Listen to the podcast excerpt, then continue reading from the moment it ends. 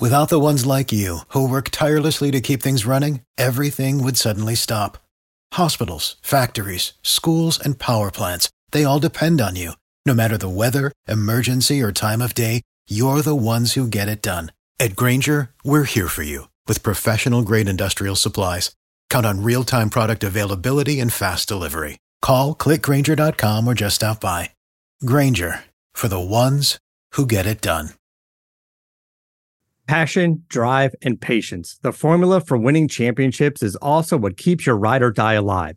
eBay Motors has everything you need to maintain your vehicle and level it up to peak performance. Superchargers, roof racks, exhaust kits, LED headlights, and more. Whether you're into speed, power, or style, eBay Motors has you covered. With over 122 million parts for your number one ride or die, you'll always find exactly what you're looking for. And with eBay Guaranteed Fit, your part is guaranteed to fit your ride every time or your money back. Because with eBay Motors, you're burning rubber, not cash. With all the parts you need at the prices you want, it's easy to make your car the MVP and bring home huge wins. Keep your ride or die alive at ebaymotors.com. Eligible items only. Exclusions apply. See ebaymotors.com. If basketball is your thing, BetOnline remains your number one source for all your sports betting needs this year. You'll always find the latest odds, team matchup info, player news, and game trends at BetOnline. And as your continued source for all sports wagering information, BetOnline features live betting, free contests, and giveaways all season. Always the fastest and easiest way to bet all your favorite sports and events, whether that's the NFL, NBA, NHL, MMA, tennis, boxing, or even golf. Head over to betonline.ag and get your 50% welcome bonus with your first deposit. Make sure to use promo code BELIEVE to receive your rewards. That's BLEAV to get your rewards. BetOnline, where the game starts. Welcome to the Kingdom of Pod. Jeff Caves here, now back again in Flower Mound, Texas. Just some explanation if anybody's wondering that I wasn't posting or texting or tweeting during the game or immediately posting a video after. My family and I went to the University of Oklahoma game against Baylor in Norman, and so that changed my schedule up. You know, one of the reasons that I ended up moving to Texas, my wife's from here, family here, and for me to do different things, have different experiences, and that is included in that list. And this weekend coming up, I'm going to go to USC against Colorado in the Coliseum. My wife's never seen the Coliseum for a USC football game, so we're going to experience that. So I'll be sort of shifting around some more. I'll even see a Rams game. So anyway, it's just been a great experience for us to do some different things. I've had my Fridays and Saturdays gratefully, filled with Boise State football for a long time. So having a chance to do something else has been a great thing. But let's get back to this game. That's not why you tuned here to the Kingdom of Pod here, brought to you by BetOnline. It was a 31-28 loss. We don't need to be reminded too much more about that, but I always like to go back and look at the expectations that maybe I had before this game. It has nothing to do with what the coaches may have thought, or I don't know what all of you thought. But I did think that BYU's defense was an issue. Their own media was saying it was one of the worst defenses they'd ever seen. The BYU roster in general had 42 different starters on offense and defense before that game against Boise State. Defensively, the Y was allowing 64% conversions on third down the last four games. Boise State only managed 40%. Defensively, they were giving up 528 yards a game, BYU's defense. Boise State only managed 324, only 100 of those on the ground with 30 rushing attempts. We'll get to more about that. The time of possession, BYU had been dominated, and Boise State had dominated teams in this area, and BSU got dominated here by BYU by 10 minutes. So a lot of things out of character that were not happening for BYU in the previous 4 weeks. It was a bruised and battered team that got an emotional lift out of playing here where they've won before. I'll get to this series that's now concluded, I think, for the foreseeable future. But I thought they were motivated. They usually are. Their backs were against the wall. They didn't want to be embarrassed. Something clicked for them. They may have bought into the game plan that was put together and showing that they had opportunities on the outside on offense against the mismatched Boise State defensive backs, and then countering with that great screen game. Perhaps they all bought in. I know the offensive line for BYU bought in. They protected really, really well. I thought Hall could scramble by time, and he got great protection. Boise State, no sacks, one tackle for loss, only two quarterback hurries the entire game. And I know they did blitz. For the ones who work hard to ensure their crew can always go the extra mile, and the ones who get in early so everyone can go home on time, there's Grainger, offering professional-grade supplies backed by product experts so you can quickly and easily find what you need. Plus, you can count on access to a committed team ready to go the extra mile for you. Call, click Grainger.com, or just stop by. Grainger, for the ones who get it done. Times that sometimes they had three rushing and four rushing, and they lost to Michi Washington. There were some factors there that they had to react to. The level of competition certainly was better. The personnel was better, but nobody's going to cover Nakua. This kid's an NFL prospect. He's tall. He's rangy. He's out of a long line of BYU wide receivers that have that kind of talent. He's a Pac-12 kid. He was wanted nationally, and he's somebody that I'm sure the Boise State coaching staff was more than familiar with because he was at UW and transferred back to BYU, and the rest is history. We all saw what he did. I just think you're not going to stop some kids that way and unless you have somebody who matches up with him one-on-one that's headed off to the NFL in a similar fashion. And I don't think Boise State's corners necessarily are as high of an NFL prospect as he is. But I looked at this series, and if it's a shame that it's over. It's been played every year since 2012. Boise State will end up winning this series 8-5. A lot of those wins coming earlier. Boise State's 2-3 against BYU the last 5 years, and I want to do some work on that particular stretch of time for Boise State football because I think it influences all of us and our thinking. But you know, as telling as anything is that the last two times BYU has come into Albertson Stadium, they've walked out with a win. And while they took a picture of this one, you know, they've done it before. And I'll say this about that. If it upset some folks that they took a picture because they were so excited, because they'd lost four in a row, or because it was the last time they were at the blue, I would say that it is a complete sign of respect. It's like Alabama. Without Alabama, teams aren't going to be rushing the field.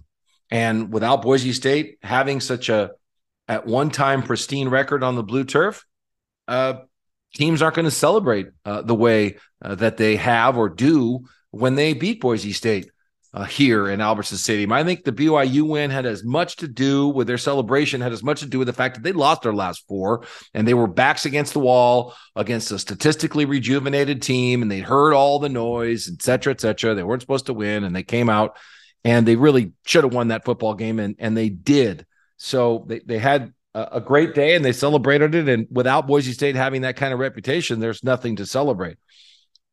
So the game itself, I'm not going to say you can just forget it because they got out schemed at times. They had better personnel at times.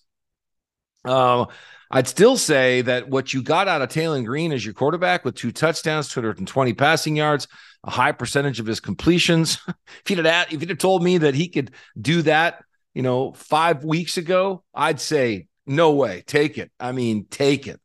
So his progression is tremendous. This was just a close game that they lost.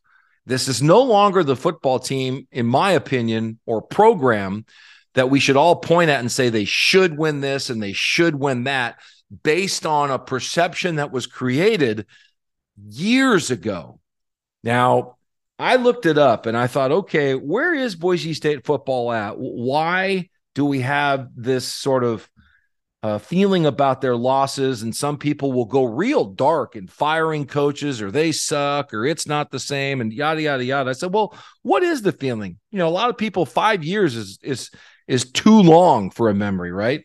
But if you go back and look at that time period and compare it to the 5 years previous, you find out that from 2013 to 17, and 2013 was a dark year for Boise State and Coach Pete's last season, and then a pretty good season and start for Brian Harsin. But 2013 through 17 in Albertson Stadium, Boise State only lost 3 times in 5 years. It's pretty good. From 2018 to where we sit today, Boise State's lost 7 home games. They've lost 4 home games in the last 2 years. So if these sting a little bit more because of the you don't quite can't put your finger on it, you start looking for reasons to blame for those losses, it's because you've experienced a lot of it. And those blame items that you've chosen in the past have not ultimately been corrected because they're losing additional games that you're not conditioned to paying money and tailgating and going down to see. Additionally, I took a look at, the new normal, and in these last 5 years, you've had embarrassing losses. They had not had previous, the San Jose States, the Nevadas, the Air Forces at times. Even UTEP was a very embarrassing loss. You had other kinds of losses where it was the type of Boise State football can't win the big one anymore loss, which for fans who have watched Boise State football for 25 years or more, they take those pretty personal. They've lost to Oklahoma State twice.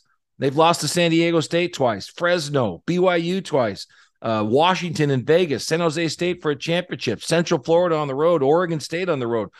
Those were the kinds of games that had they won, you could wave that flag in these last series in 5 years. And it's not necessarily occurring when you lose these types of games. And you lose them in the recent past. The huge wins in the last 5 years, you've won on the road at BYU when you weren't supposed to, at Fresno when you weren't supposed to.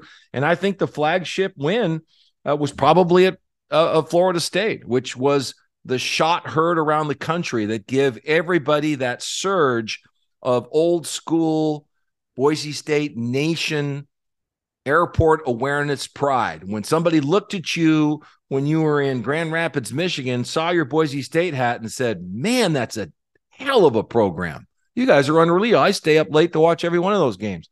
And those are the kinds of wins that produce those kinds of results. It hasn't helped. They haven't been and won a bowl game. They haven't won a bowl game since that Oregon game in Las Vegas in 2017.